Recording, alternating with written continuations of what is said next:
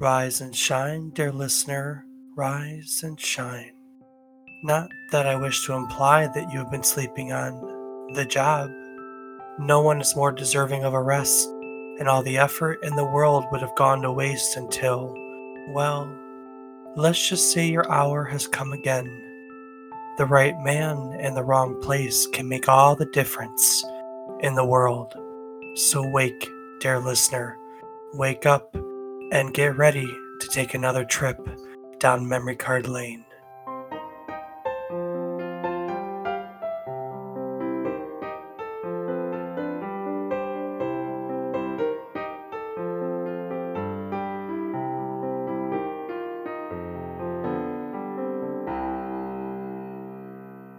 Good morning, good afternoon, and good evening.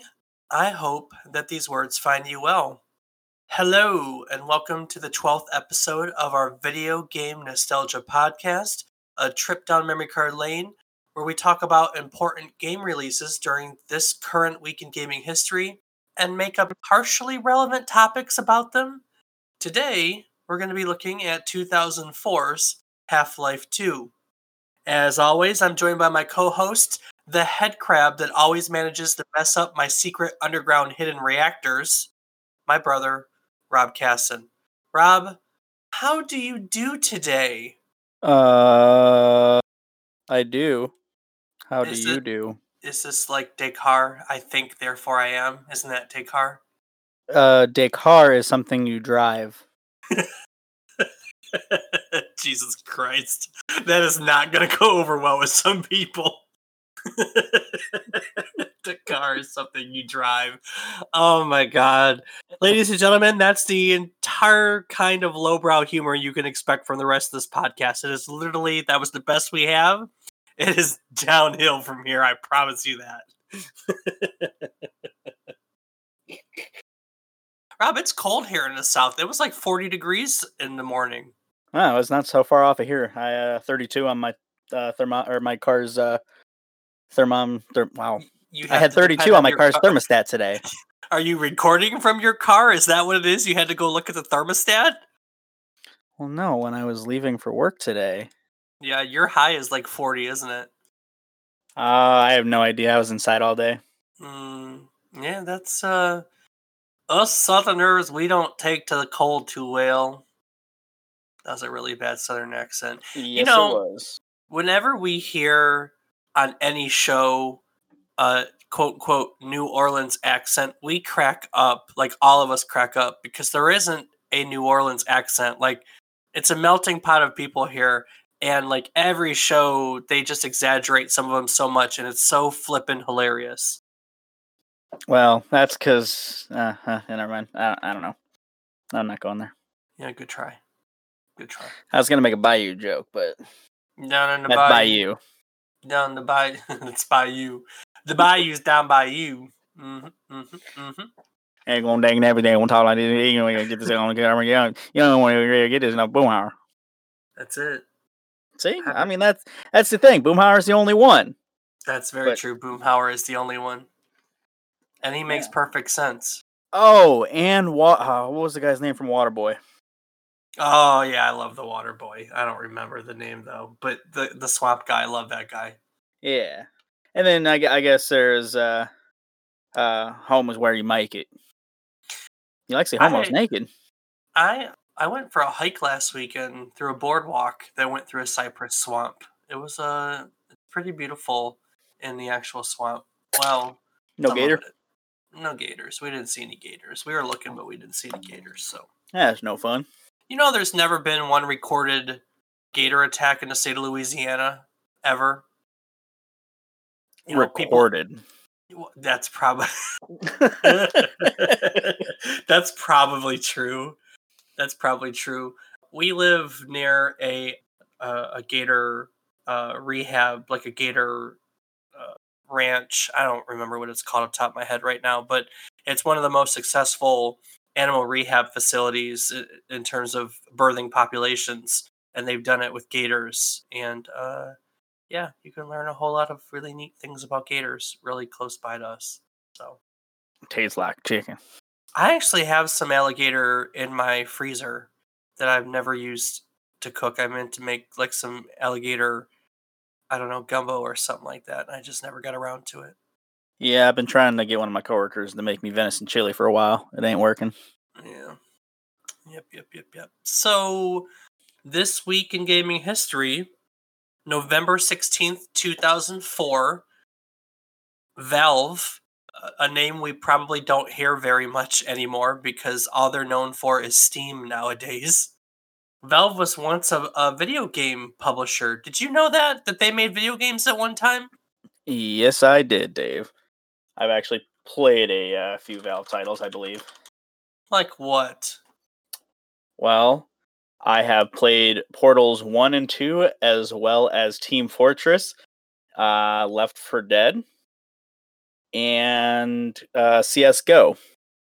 But you have omitted the very game we're going to talk about today, haven't you? I sure have, Dave. oh, I've also played Garry's Mod. So who's yeah. going to carry this episode? This guy. Hey, hey, hey. I have some knowledge here. That's all right. I I actually really enjoy kind of like a few weeks ago when we did the political episode. I really enjoy opportunities to teach people about things. So today you're going to get schooled on 2004's Half-Life 2. Half-Life 2 has the distinction for being the first game that required Steam to install. Very first one. And that's actually when I joined Steam is when I bought Half-Life 2. So, in case you're curious about how long I've been on Steam, 16 years. Fun fact. Wow. I know. Well, back then Steam wasn't a store. Steam was developed as a way for Valve to update their games more efficiently. The the store part and all that came way later. And and I'm I mean honestly now that's what they're known for. They're sure certainly not a game developer. Snicker, snicker, snicker. Half Life Three, where are you? Although they came out with Half Life Alyx this year, which you know is great if you're in the virtual reality ecosystem, of which I'm not. I still haven't played it, to be honest. So, nor have I. Yeah. Rob, do you remember your first Steam title? Um, you know, I actually had chosen to go to Steam and look at my recent activity list just to see if I could remember. Because I thought always that it was Borderlands 2, but it seems that I actually had Steam in 2012 and that my first game, I don't know if it was the first one, but the first one that I can actually recall playing was Cryostasis. That's a throwback. Can you go on there somewhere and look up where your like your library, like by date? Yeah, go to your libraries and then you can sort by recent activity. It's the little clock looking thing. Sort by recent activity. Right next to where you filter. Yeah, I see.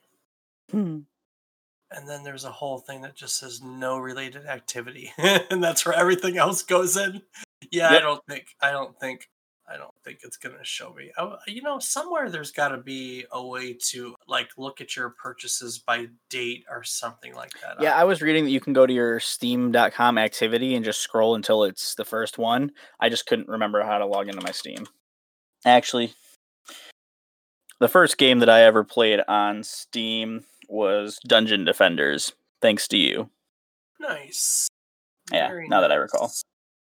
Because I have a sooner playtime than that by about six months from Borderlands 2. I just cryostasis is in my thing, but it doesn't show a played date, so I must have just watched a playthrough of that and not played it. Yep, so Dungeon Defenders is the first played game I have. Very, very nice. Very nice. Okay. All right. So off track, but we'll get back on. So, um, Half Life. Half Life is a first person shooter developed by Valve, in which Gabe Newell, the, the the the CEO or president of I don't know which it is of Steam, he wanted to develop a game that redefined the first person shooter genre with advanced physics systems and and um, non player characters and, and all that jazz. Half Life 2 combined shooting and puzzles and storytelling to to bring together this really great honestly it, it's an awesome it, it's an awesome game it, it, really is so I played it recently. I'm not gonna lie. It, you know, it's a game that I pick up every so often. But in preparation for tonight's episode, I picked it up again, and I, it's still a good game. I, I don't know any way to put it. I mean, we'll talk about it throughout the rest of this episode, but it's still an absolutely excellent game. Really, really, genuinely is. So, you know, the it just it is it just drops you right in. So the first Half Life, Rob. Okay. Mm-hmm. So the plot of the first Half Life, and the first Half Life was just as revolutionary. It was one of the earliest games I can remember that dropped you into this just awesome, just dropped you in the middle uh, of a world, like like a world that wasn't ours per se. It was pretty great, and uh, I just uh, in the first Half Life, you're a scientist in uh, Black Mesa, which is a, a, a underground facility government. I, I, don't, you know, one of those. Give it whatever moniker you want. And in this facility, all these scientists they they accidentally open a portal to a dimension of aliens, and you know, then the aliens attack the facility, and the main scientist Gordon Freeman has to fight through the facility and then enters the portal and then takes care of business and then the game kind of uh, ends right? And at the end of the game you basically you get put into stasis by uh, mysterious g-man. That's all that's what we call him the, the g-man. So now for half-life 2 the portal being opened at the end of you know the portal being open it attracted the attention of what's called the combine they're a multi-dimension empire that conquered the earth in roughly about seven hours after that portal got opened. You know sometime after all this happens gordon freeman is, is brought out, out of stasis by the g-man and he's inserted into what's called city 17 which is uh, just a, a, one of the human cities under lockdown by the combine. The combine is just this evil empire that you know it, it, they there's checkpoints everywhere and um, you know probably food rationing and and they just the aliens have the humans under lockdown and so gordon freeman the free man no less you know gets inserted into the city where he meets up with the resistance and they work to fight against the combine so i mean i guess in a nutshell that's the plot from half-life 1 and half-life 2 that it is, Dave. Very simplified, but it gets the point across. so, look, I, I, gotta tell you, uh, I have very fond memories of Half Life Two. I think I think a lot of people are gonna have uh, fond memories of Half Life Two. It was a gateway for a lot of people, um, you know, that got into PC gaming. Uh, Rob, do you you said that we played Dungeon Defenders um, on Steam, correct? Correct. Do you remember? Was there a game, and it may be different from you because you grew up around me and I always had them, but was there a game that you can say, "Hey, this got me into PC gaming"? Like, do you do you have games in your Battlefield you know, 1942? There you go. So that was it. So that was the game that you had to play the PC for, huh? That it was, and honestly, it was the start of my love of PC gaming, and to this day, I still love the Battlefield franchise because of it. I think that, and I know I've talked about this before, that current generations don't get the same experience that I think a lot of us had growing up, in that technologically, video games have come a long, long, long way. Okay? Mm-hmm. And with every generation growing up, the technological leaps were massive. You know, when we went, for instance, from 16 bit to, or even 32 bit to 3D, I mean, the advent of, of Mario 64, that was was mind blowing, absolutely mind blowing. And I don't think and especially this week, right? Because this week we we're we're right in the week we're a week out of launch of the new Xbox and the new PlayStation Five, right? Um, Xbox Series X and PlayStation Five. So here's the next gen, right in it. Rob, can you tell me, I guess, in the context of the new launch of the titles, what makes this generation of titles so spectacular? No do you know what's better about the current next gen systems? Uh, I'm assuming better graphics and processing power, but I haven't True. really looked into it because honestly, I, I and it's not that time big a deal. and load Oh, time. yeah. I'm sure they're using solid state drives so that load time is reduced. But that's but that's exactly my point. My point is is like when the Nintendo 64 came out, for instance, we were all floored by 3D graphics and you know, um the PlayStation, when the PlayStation came out and we had a Virtua Fighter and and and Tekken, I can remember early games where we had polygon graphics, we were floored by the advent of of these 3D polygon graphics, you know. And, even I with the Xbox 360, I remember seeing the first time the graphics on it, and I even remember mom asking, "Is that really a video game? It looks so realistic." Yeah, and I don't I don't know if we're ever going to be able to experience that again. I, I just don't know if we're ever going to be able to experience that again, you know? Yeah, And- I, don't know. That's a good point. Never really had thought about it. And, and the point is is that I can think of in my history I just named you know Nintendo 64 and I named you know um, Tekken and and that I can think of games that were certain games that were game changers. They were games that stick out in my memory as something as a moment in which things are going to change. And I distinctly remember this being one of them. You know, it was 2004. I was living with my best friend Eric in an apartment just off campus of college at the time. And we had built new computers. Coincidentally, it wasn't related to this, but we had just built new computers. And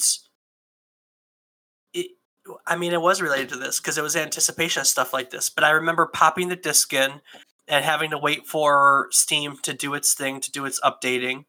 And the initial screen loading up, which is just a like when you when you start the game, all that loads up is G Man's face and he's talking to you.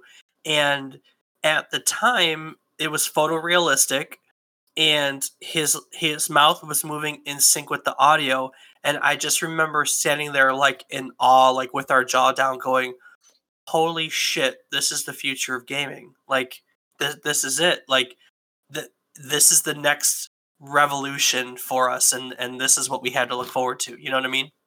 Absolutely.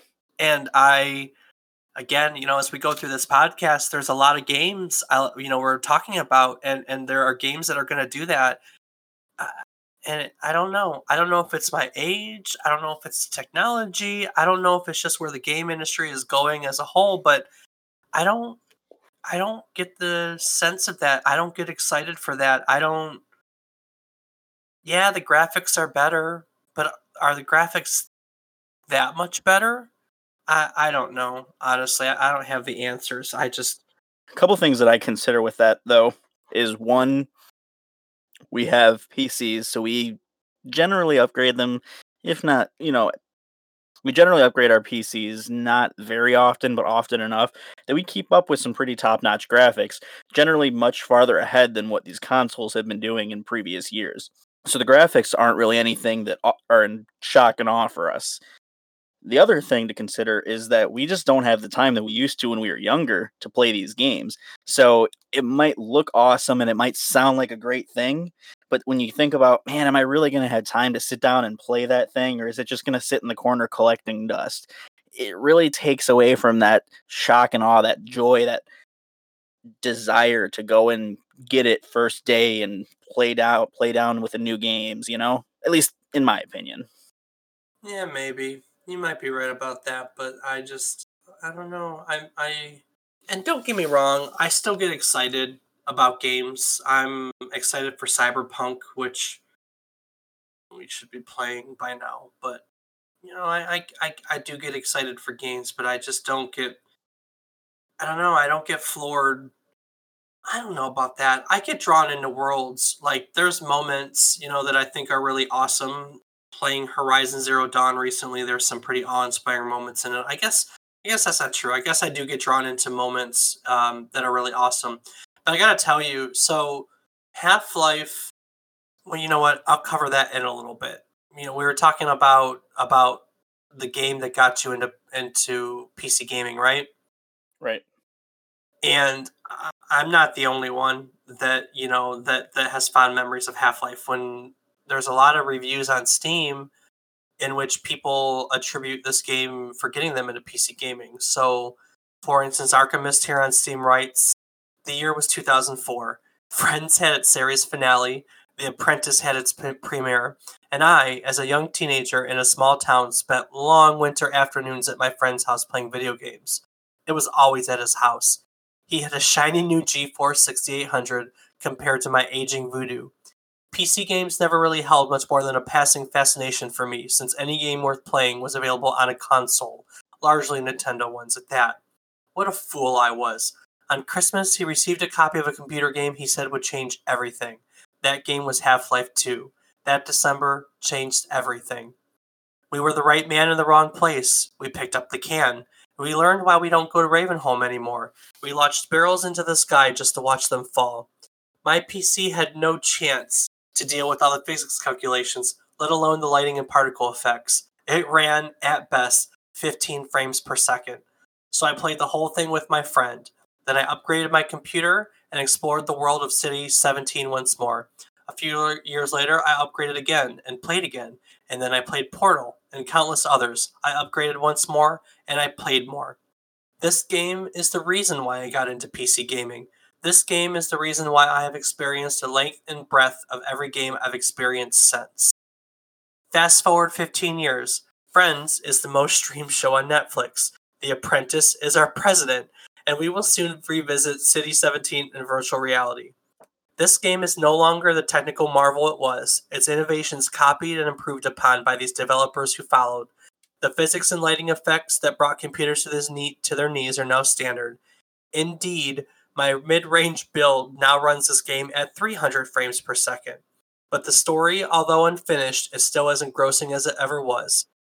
Leading the existence against the Combine is just as exciting as it ever was. Gordon is just as enigmatic as he ever was. Half Life 2 has aged, and it has aged well. It's still fun, it's still a masterpiece. But at that time, in the long nights and deep snows of December 2004, it was perfect. I like that one a lot. Honestly, that's that that, that dude can write. Not gonna lie. Hell yes, he can. You want to take the next one? I sent you some. I sent you some of these reviews to get you in the mood, didn't I? Sure, Dave. So Connor on Steam writes, I was 12 years old. My uncle built me a computer. My family didn't have internet, and we booted up Steam at his house, installed Half Life 2, and checked the box to boot in offline mode. I had an AMD Athlon 64 dual core. It might have been my uncle's old Voodoo GeForce 3. I can't remember. A whole 1 gigabyte of RAM. I also had a 12 gigabyte hard drive and a native CRT. I was ready to play the greatest game of my life. The second I saw G Man's face was just. I had never seen animations like it. The lip syncing, the loading screens. Here I am 13 years later. 13 years later. I'm 26 with two kids. I play the series once a year as is my tradition, and I will always remember fondly that time with my uncle loading Half Life 2. Fantastic games and many cherished memories. God, you know, was okay. I'm sorry, Dave. That was really difficult to read. That guy is all yeah. over the place. Yeah. You want to read the next one? Sure. Another user, Smokey, on Steam writes, This was my all time favorite game. I've been playing games since Mario Brothers on Nintendo. Get episode 1 and 2 if you don't have them. You must. This game is how I got into PC games. I had an Xbox, I wanted internet, so I got the internet. But I was stupid then. I didn't realize I needed a computer to get the internet working, so I bought a computer. I bought this game when I bought a computer because it was giving great reviews, and I remember my uncle telling me how great Half Life was. I played the entire game at 7 FPS. Sometimes it would hit 15. I thought that was good. I'm not kidding. I had no idea what I was doing then. Then I bought a graphics card. Then I bought RAM, all to play this wonderful game.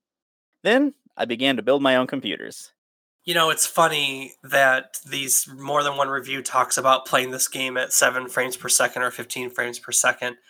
We wouldn't put up with that kind of shit nowadays, I'm not going to lie, but I remember back in their early PC gaming days, I was thrilled just to get a game to work on my computer.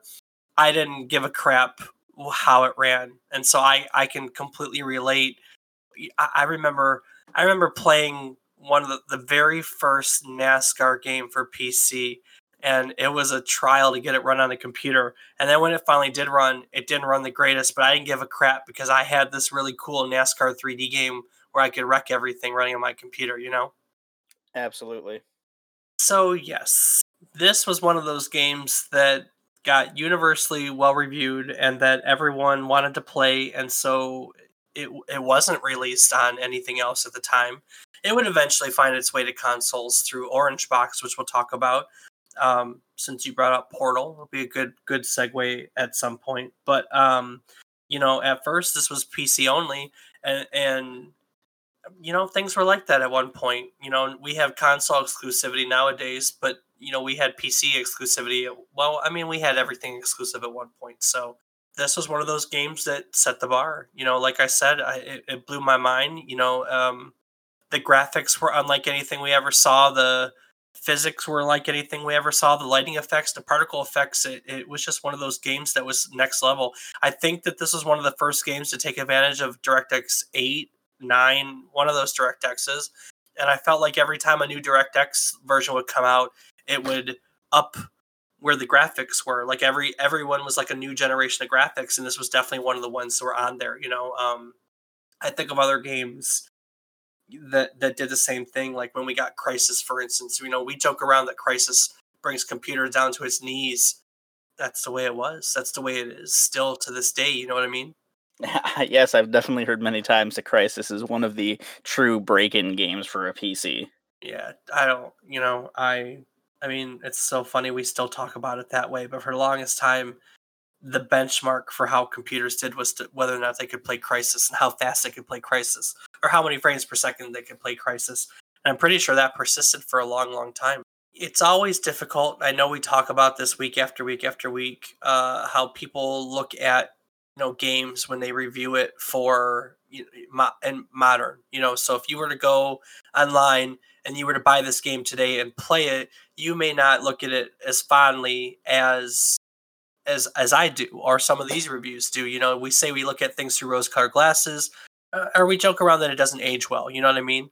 Um, and, and, that's definitely the case with Half Life. You know, uh, Snort Cannon here on Steam writes for a game that came out back in back in 2004, it still looks amazing. Now, while it does have some low res textures, it still looks breathtaking, like in the final chapters. On the other hand, Priz Eugene writes, of course the Source engine shows its age. Up close textures get quite blurry, but the wider vistas are still amazingly alive, and the colors and general atmosphere are still exciting. The physics engine, a novelty back then, now surely feels outdated, even crappy, but playing around with the famous gravity gun more than makes up for this, and surely has its funny moments. But in every other respect, this game is a classic and a masterpiece in the true sense of the of the word. Oh, there's always two sides to every story. Uh, Rob, have you ever heard anything about the gravity gun? Uh, I know that you could use it to manipulate a lot of the in-game uh, objects, as well as combine machines. I guess you'd call them, similar to the turrets in Portal. There were the kind of like turrets that you could use the gravity gun and shoot the uh, enemy combines as yeah. well as these little flying drones that you could use to kill people and you could you had to use it to manipulate the environment as well yeah, but I gotta tell you, one of everyone's favorite things in it is in Ravenholm. In Ravenholm, you had saw blades, and you could use it to throw saw blades at enemies. Nice. Yeah, exactly. Like I gotta tell you, so one of the things, because like I said, I, I played, I played Half Life. I, I, I maybe got through half the game recently. You know, and I'll, I'll finish it sometimes after you know after this recording. This game drops you right into City 17, and you know you're, you're dropped right into city 17 and then you go through the city and then almost right away you you get you get pulled aside and you meet up with the resistance and suddenly the combine is chasing you and it never lets go. You know we have all these open world games nowadays which are a big thing and and stuff like that. And in an open world you you can pace yourself right? Like you you go around and you do things and then you have your missions and and and stuff like that. But i don't i don't think there's as many games and there's first person shooters i know you've got your call of duties and stuff like that but i don't think there's as many games that just drop you in the middle of action and put you on a linear path and don't don't let go. Like this this game is super exciting right from the get go. And for the you know six or seven hours I played of it, it just is nonstop. It was fun. I, I don't I don't know. I I guess I'm weird that I don't feel like a lot of games are like that right now. Probably because we play so many open world games and you know stealth games and stuff where you can pace yourself. But this is just like nonstop excitement. You know what I mean? Well, you don't Right. know what I mean, but I'm telling you. Yeah. I, I'm telling you. You know what I mean? So and the puzzles. You know, there's there's these early on. There's puzzles. You know, the, again they start right from the get go. So there's these creatures that hang from the ceiling and they have this little rope which is their tongue and if you get caught caught in it they suck you up to the ceiling and, and hurt you you know and they, the the game puts them in groups of uh, large groups and the way to get through them is to pick up an item which again this was novel at the time you couldn't pick up random items but in this game you could pick up a barrel and throw it at so the tongue sucks the barrel up and then it wasn't there for you to get through and or you could take a flaming barrel and throw a flaming barrel into it and shoot it so it explode and and kill them all. You know what I mean? Or there's one part early on where you're driving an airboat and the airboat you have to get from section to section and so you have to create ramps. And there's this one really cool puzzle where you have to find floating barrels from a different part of the map and put them underneath this ramp to push it up and hold it up enough for the airboat to be able to create, you know, to create a ramp for the airboat to fly over it. There's teeter totter. There's a teeter totter early on where you have to pick up cinder blocks and put cinder blocks on one side so it creates a ramp so you can get up to the other side of the room. And I know that these sound boring because they're the type of things that you you can find in a lot of games nowadays. But there was nothing, and I literally mean that there was nothing like it at the time. Period. I, there's there's nothing there's nothing else to say about it. It was it was just awesome. You know, I I don't know any other way to put it. It, it we had we didn't have physics. We we didn't have physics. We really didn't have physics until that point. We didn't have physics, narrative immersion. You know, there there weren't a lot of games that dropped you in. I'm not saying they didn't exist. There were a lot of great games with great narratives, but there was just something something so next level about City 17 and the world building and getting dropped right into it. And it had great level transitions. Like it would transition between levels from a door to another. It had vehicles. It, you know, I just said the airboat. It's one of the earliest games I can I can remember with an airboat. You know, and and and a dune buggy. There's a dune buggy at some point, and just these were, I don't know, man. These were things that we didn't have before then. It was it was it was awesome. It was awesome. That's all I can say about it. Is it was awesome. All right. So, you know, Rob, we've been talking about. I've been talking about you know how Half Life was just such a, a freaking revolutionary game, you know, and we're in 2004, and then three years later, for the you know they re-released it with some of the games you were talking about on the consoles and the PC in the orange box. Did you ever own the orange box? I did, yes, for But you- Xbox. But you didn't. But you didn't end up playing the Half Lives. Honestly, you played everything else that was in the box. Uh yes, that is correct. Okay. All right. So let's start with the the easy one. No, I'm just gonna the easy one. Team Fortress Two. You a Team Fortress Two fan? It's an enjoyable game, yes. Did you play a lot of it? Not a whole lot, no. I played a few games. It was enjoyable, but none of my friends really played and you know, that kind of game is definitely more fun when you have people that you know. You never got into hats. Uh no, can't say I did.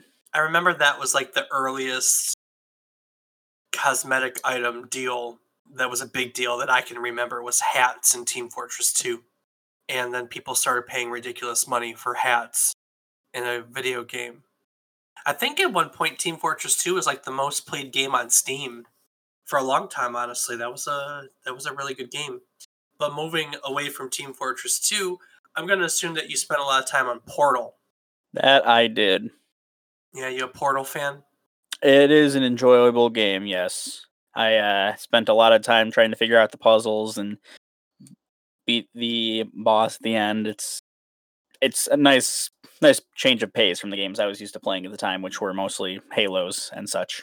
I remember that hey, not Halo. Well, Halo blew my mind, but Portal, Portal was, God, something else. I mean, to have to wrap your head around, have to wrap your head around it. You know what I mean? And then like you get through all the chambers and you're at the end, and there's that famous scene. Uh, spoiler alert with the cake, you know, and the the cake is a lie. And then you spend just as much time not in the chambers, using all the stuff that you used learned while you were in the chambers. You know what I mean? Correct. And it's just I don't know. And then at the end you get rewarded with the cake. This is a triumph. the cake is a lie, Dave. I'm writing a note here. Huge success. I just remember that. That was freaking. That was the portal Portal was an awesome experience, and then of course a few years later we got Portal Two, which gave it to us in multiplayer. And I want a Portal Three. There is no Portal Three in development, just like we need a Half Life Three. I don't know what the hell your problem is, Valve. I'm not going to give you more than two dollars and ninety nine cents if I don't get a third version of some game in the series. I want a third, or you're never going to get my third ever again. That's not true we hmm. both know I'm probably going to go and buy something off Steam tonight. Just you know, ooh, piece of candy. Ooh, piece of candy. Ooh, piece of candy. You, you, you know got I mean? that like, right there. Oh, I'm the freaking worst when it comes to buying games on there. I mean, just knee jerk. That looks like a good deal. Oh, that looks like fun. That looks like fun. That looks like fun. You know, we wouldn't have Portal if we didn't have Half Life. You know, all the physics developments that they made, you know, with Half Life led us to, you know, the the physics, all the the, man, the physics in Portal. Portal is a straight up physics game. Portal is a, a bending physics physics game. You know what I mean? Absolutely, it is. It's mind boggling what you just the sheer level of complexity, and you know, going through a portal. You know, every time we talk about a game, we always talk about all the people who kind of gush about it. You know, everyone loves it, and and and it can't do no wrong. But for every person that we meet that loves it, there there are people that hate the game too. You, you know anyone who downright hates Half Life? I don't actually know anyone other than yourself who's played it in my friend group. I'm sure that they have, but none of them really talked much about it, so I don't know their feelings. Man, I, this might be one of those games that is a straight up generation gap. Then you know, because by the time you guys got into gaming, I don't know if you we we I don't think we ever really gave you a reason to play it. You know, it doesn't it doesn't fit anywhere. It's not like the Half Life series has, without a third one to bring it back into the gaming zeitgeist. There's no reason to go back and play the second one or the first one. You know, I think that's typically when we revisit old games in a series is when new games come out and there isn't any new games out to make you want to go back. You know what I mean? Absolutely, yes. I mean, obviously, if Valve would do their their job, and you know, obviously, if Valve would do what they're supposed to do and make Half Life Three, then maybe there would be a reason. And I mean, we did get Half Life Alyx this year, which is a p- prequel to to them. But I mean, it's virtual reality, and virtual reality isn't mainstream adopted yet, and so there's going to be a lot of people who you know probably won't play that until until it gets. I will tell you though, the Half Life Alyx is awesome. I mean, like the reviews for it are great. I've heard nothing but good things. You know, we talk about Half Life 2 in the context of, of something that's changed technology, and supposedly Half Life Alyx is a game that, you know, is setting a new standard for VR immersion and, and that technology. So we may not be a part of it, but Valve is still working on games that are pushing the boundaries of technology, and apparently Half Life Alyx is one of those such games, just not that part of a technology that we all take part in yet. So that's kind of fun. That it is, Dave. Thank you, Rob. I really appreciate that. Like I was saying, you know, f- for every person we meet that's in love with game, we meet a person that's not in love with game. And I, I wanted to draw everyone's attention to this review on Steam from Election Hacker, who writes about Half Life 2. And he writes, I love Valve games, but this game is seriously overrated. I don't know why it's the top scoring game on Metacritic. Number one, generic story. There is nothing interesting in the story. It is neither intellectually stimulating nor particularly lore rich. The world is immensely lacking in depth. Compared to some games, some games like Bioshock Infinite, this game's story, atmosphere, and immersion are laughable. Okay, fine. let me address that.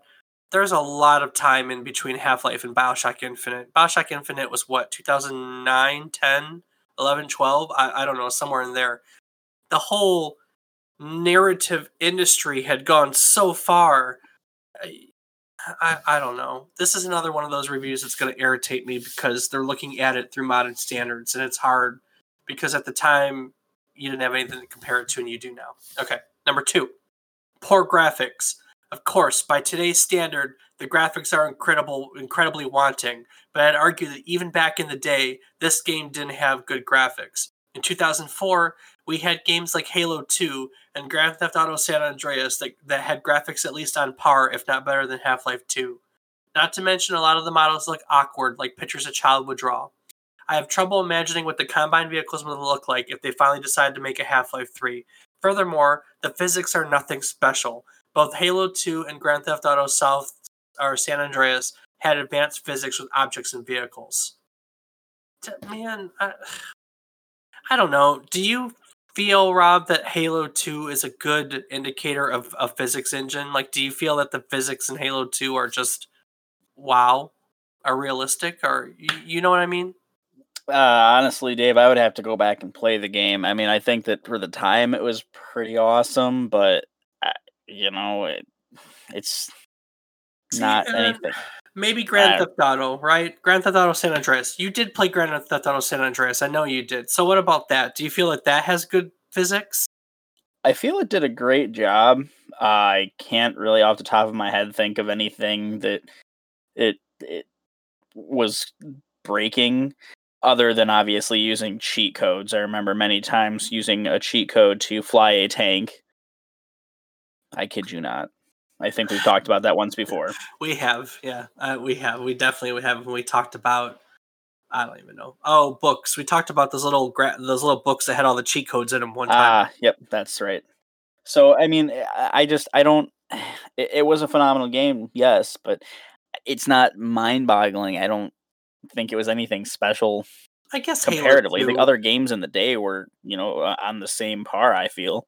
Yeah, I guess Halo Two had decent uh, physics because you had the sticky grenades that you could throw everywhere, and Grand Theft Auto did too. But I mean, I don't know.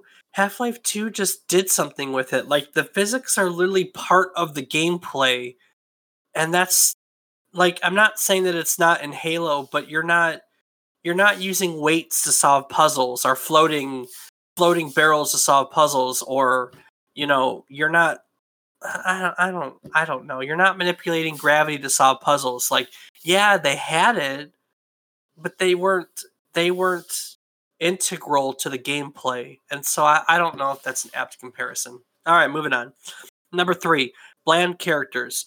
Even ignoring the ever silent Gordon, we know almost nothing about the other main characters oh wait, there are only four main characters in this game the G Man, the Doctor, Alyx, and her father. None of them are particularly memorable. And yet he can name all four of them. So, you know, so unmemorable that he can name all the people. Number four, very average gameplay. There is nothing deep to it. Just run around grabbing health packs and ammo and shoot everywhere. The gameplay is po- probably more simple than Call of Duty's. At least in Call of Duty, there are some tactics involving grenades and flanking. Not at this game. You just go head on and kill everything in your way, with the exception of the occasional puzzle that doesn't really contribute to the story but just extends the length of this game. Jesus Christ, this guy doesn't give any credit where credit's due, does he? Not at all.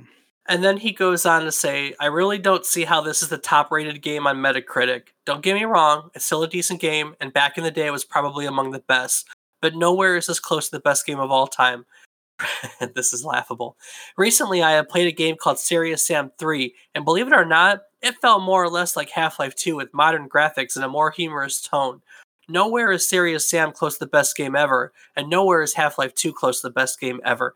Even by 2004 standards, I would rate Half Life 2 at 8 or 8.5 at best.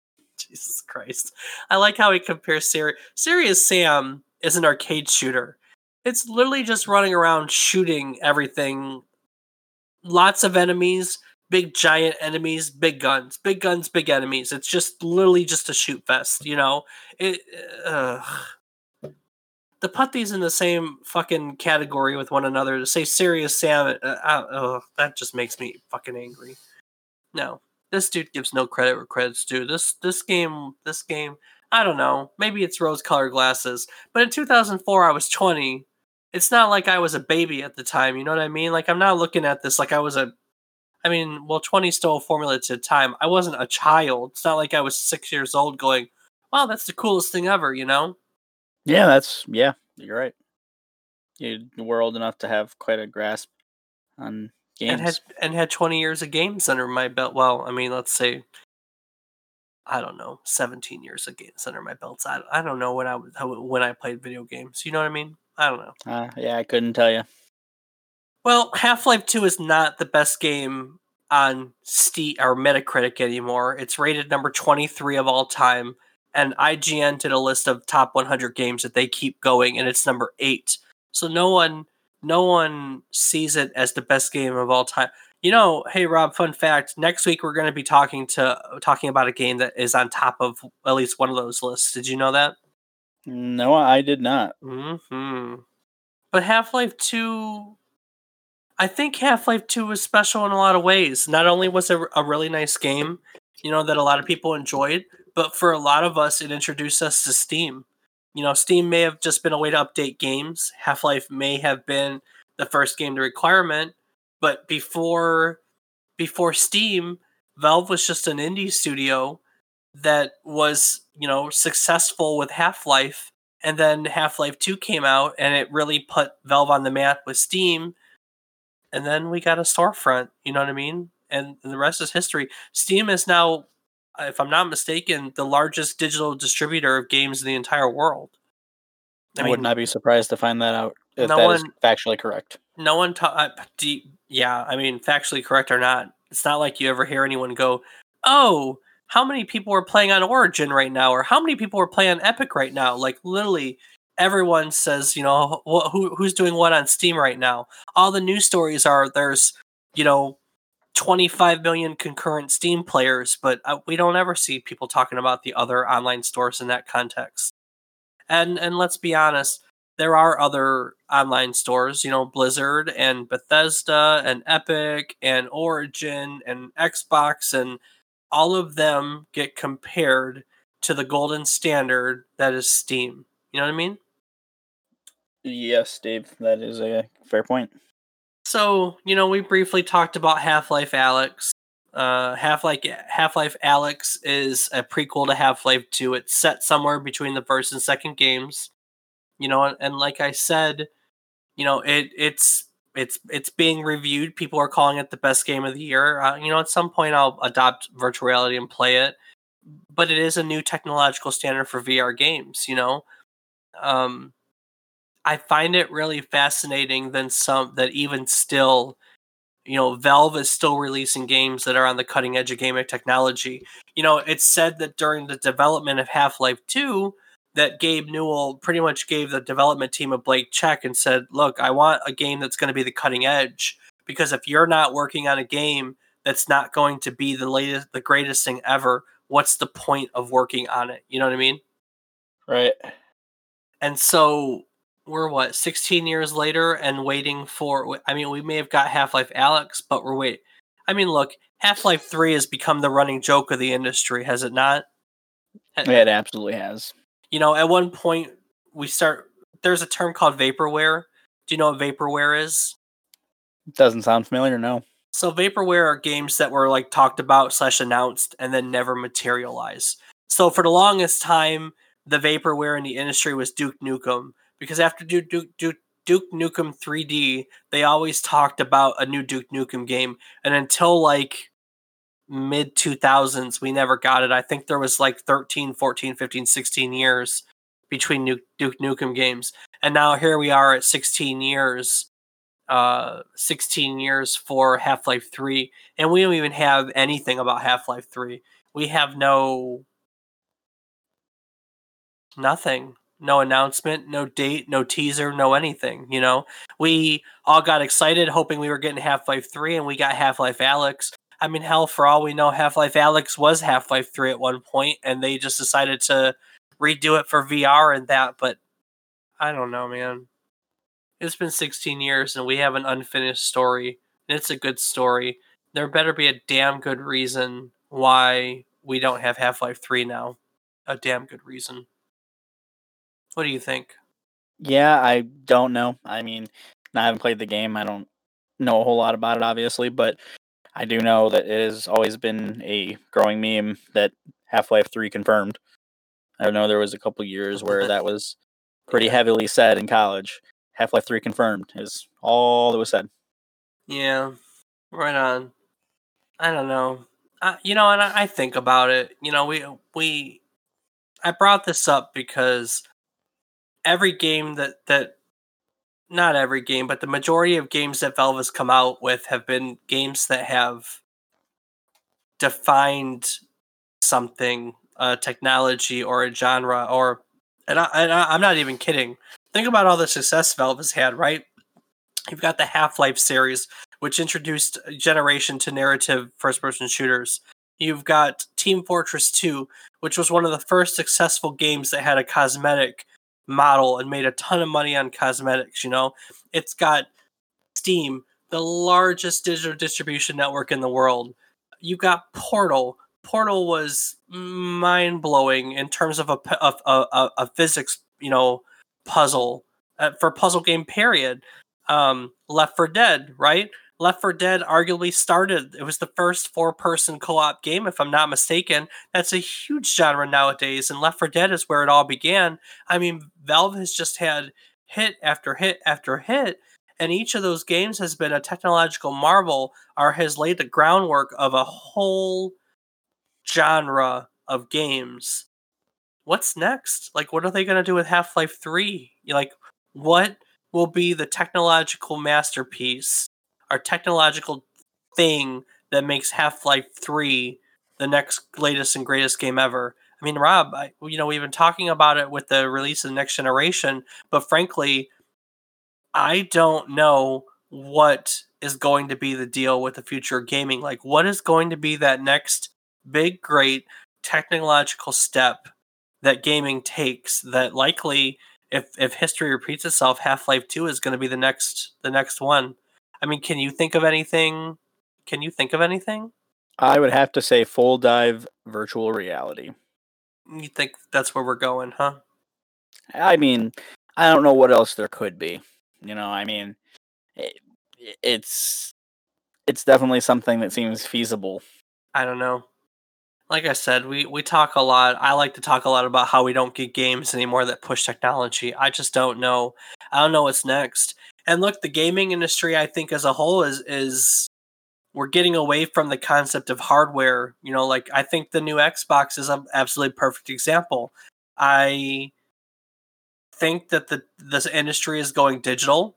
I think that microsoft's future is in the game pass and the concept of games as a service and that the console won't be the important thing moving forward because we're going to get to a point where they're going to run all the computing stuff in a computer center in the middle of nowhere and stream it to us at, with no lag input whatsoever. And I really think that the you know projects like like Xbox's xCloud um, and like PlayStation mm, was it now where you could stream across. I really do and Google Stadia. I'm sorry, I know I put it in the same vein and I should have never spoken about it in the same breath.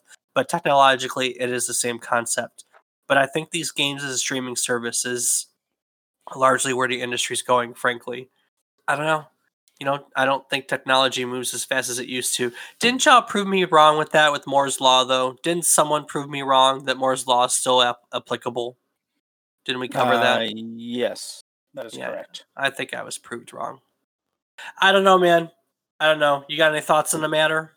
I do not know. I mean, obviously, I said you know I think the technology is moving towards deep full dive, but I you know that's just speculation. Obviously, there's nothing to point towards that that's a thing. But the development with VR can only go so far at this point until you want to be more immersed in the game. You have to be able to incorporate body motion and with body motion you have to com- figure out a way to have that motion translated into the game but you might not have necessarily all the space to do so so you have to find a technology that will allow a reduced space to allow that to happen which you know who knows they have uh, the they have the prosthetics that can be controlled through the brain. It's not so far off to believe that that couldn't be used to control something in a video game. Yeah, Rob, you're really crackly for some reason. Uh, it's probably just my voice, Dave. nah, it's something recording wise. Huh? Well, Rob, if it wasn't obvious, you should go play Half Life. I, I do agree with some people that the graphics are not as mind blowing as they used to be.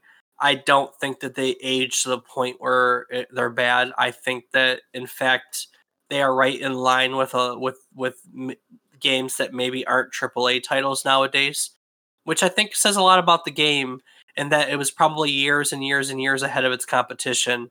Uh, and we're just now catching up to the point where it's kind of in the middle ground with everyone else. But um, yeah, drops you right into the action, doesn't let you go. I think it's well worth a play. It's all you young whippersnappers out there, highly recommended. It's definitely worth worth playing through. And look, you can go back and play the first one because they someone did a fan the the Black Mesa. They they completely remade the original game in the current source engine, so the graphics are on par with all the new stuff too. So you can go and back and play the whole series, all the main games. Oh, definitely have to give that a check. It's I mean it's only about a eight to ten. It's probably ten hour investment. It's not the longest game ever. It's worth playing through. You can sit down in two sittings and get it done. Uh, and and at the very least, you can throw saw blades around and chop zombies' heads off. Sounds like fun to me. It, it is a lot more fun. It is a lot more fun. Do you have any other questions about Half Life? Anything that maybe I didn't clarify? Well, in my small amount of research, I did come across something known as the Cabal process. Do you happen to know anything about that? What's the Cabal process? I was hoping you could explain it a little better than I could. Do you have no idea about it? No, am I supposed to remember it? Is it from the game? No, it's about the creation of the game. It's essentially a the process that Valve developed for creation of this game for the development of the game in which as opposed to having a lead developer, a lead game designer, the game was broken up into teams that consisted of three engineers, a level designer, a writer, and an animator, Mhm. each having uh, responsibilities. And at first, the company was worried that it would cause a lot of issues and that people's egos would get in the way. But they found that it actually was energizing for them because a lot of the people were tired of working in isolation and having no communication with the other groups and they found that the results were designs of consistent level of polish That's fascinating. it's actually a pretty interesting method and honestly i'm surprised that not more is known about it i mean i, I tried looking into more of it after i learned about it and eh, the only thing that ever mentions is the the only thing that ever mentions the cabal process is half-life 2 D- didn't they if i remember correctly i think that they started using it on the first one. Yeah so they started the cabal process with the first half-life and they carried it over into just about every game after that. Well i don't know about that but at least through the half-life series. That's really fascinating. I had forgotten i'd forgotten all about that and i i think that that's really neat the concept of breaking into little groups like that is very very neat that's a good one rob look at you out researching me a little bit. Woo! heck yeah Ready for the gaming question of the week? hit me with it I got two of them actually. ooh All right, first one. Do you prefer co-op or PvP?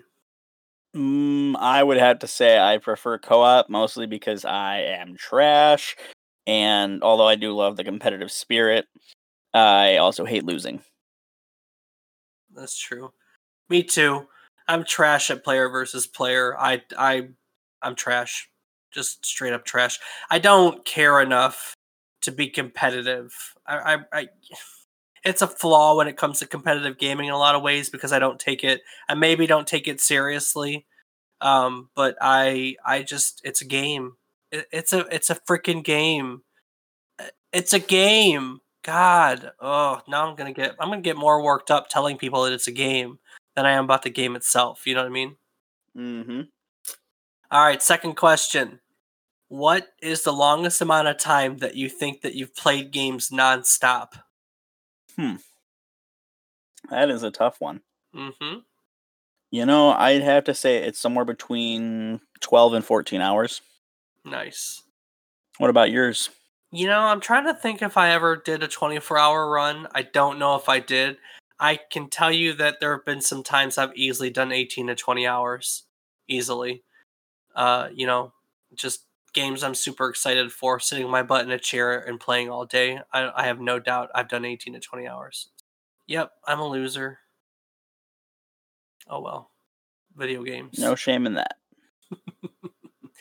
Well, I think that about does it for Half Life. Rob, um, anything that you want to add before we wrap I've up said all that I have.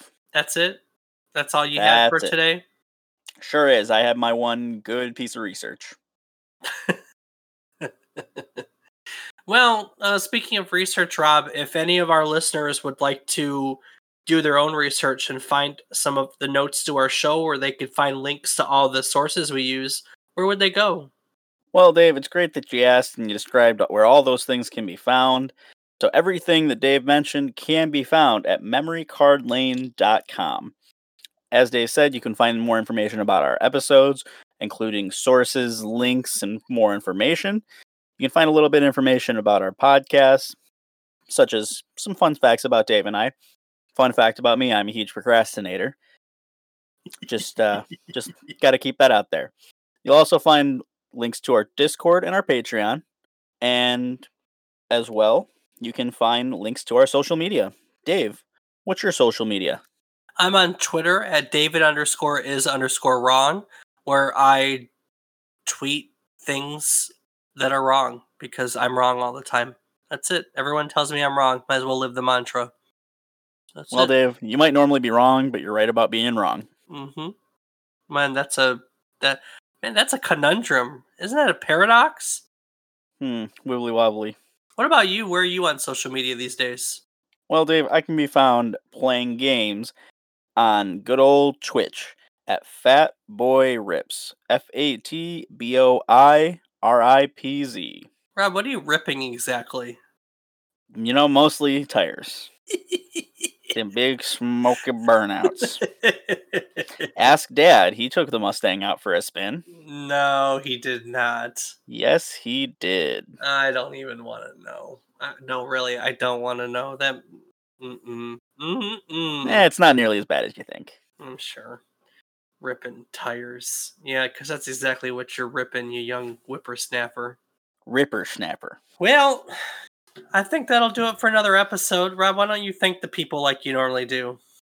Well, Dave, like you said, I want to thank everyone for listening. It means a lot to us. We hope you're enjoying it. We hope you continue to enjoy it. We hope you continue listening. We hope you get involved. We hope for a lot of things, but at the end of the day, we just got to say thank you for listening. What, what Dave? were we, what were we always told running uh, growing up when we when we wanted things? If you want in one hand and then shit in the other, which one's gonna get full first? Remember that? Uh, no, I can't say that I do. That was a famous dad thing. If I said I'd want something, dad would say, Well, you can want in one hand and shit in the other, but I guarantee only one of those is going to get full. Or something along those Eh, lines. he wants to stop that with you and Chrissy. yeah, probably. I guess old age makes you mellow. right, you are. Well, Oh no, Dave does it. Yeah, I don't know if it does either. All right, well, Rob, next week we're going to continue our trend of looking at some of the best games of all time, like we did this week, as we go all the way back to 1998, and we delve into one of the games that's completely changed the way that gamers look at 3D combat and exploration. You know, it's hard to find any modern 3D gaming mechanic that doesn't borrow influence from next week's title, which is 1998's Legend of Zelda Ocarina of Time. Rob, you're a fan of Ocarina of Time, are you not? That I am, Dave. I have put I have put a good amount of hours into it, So mostly because of the water temple. So you're going to have some things to talk about next week? Well, considering though it, currently in the middle of a playthrough, I should have at least a couple of things to talk about. so you're going to write next week's episode, right? eh, we'll see. all right. Well, we're going to solve some puzzles across time and look at all the reasons why Ocarina of Time is in fact rated as one of the best games of all time. So join us again next week as we take another trip down memory card lane.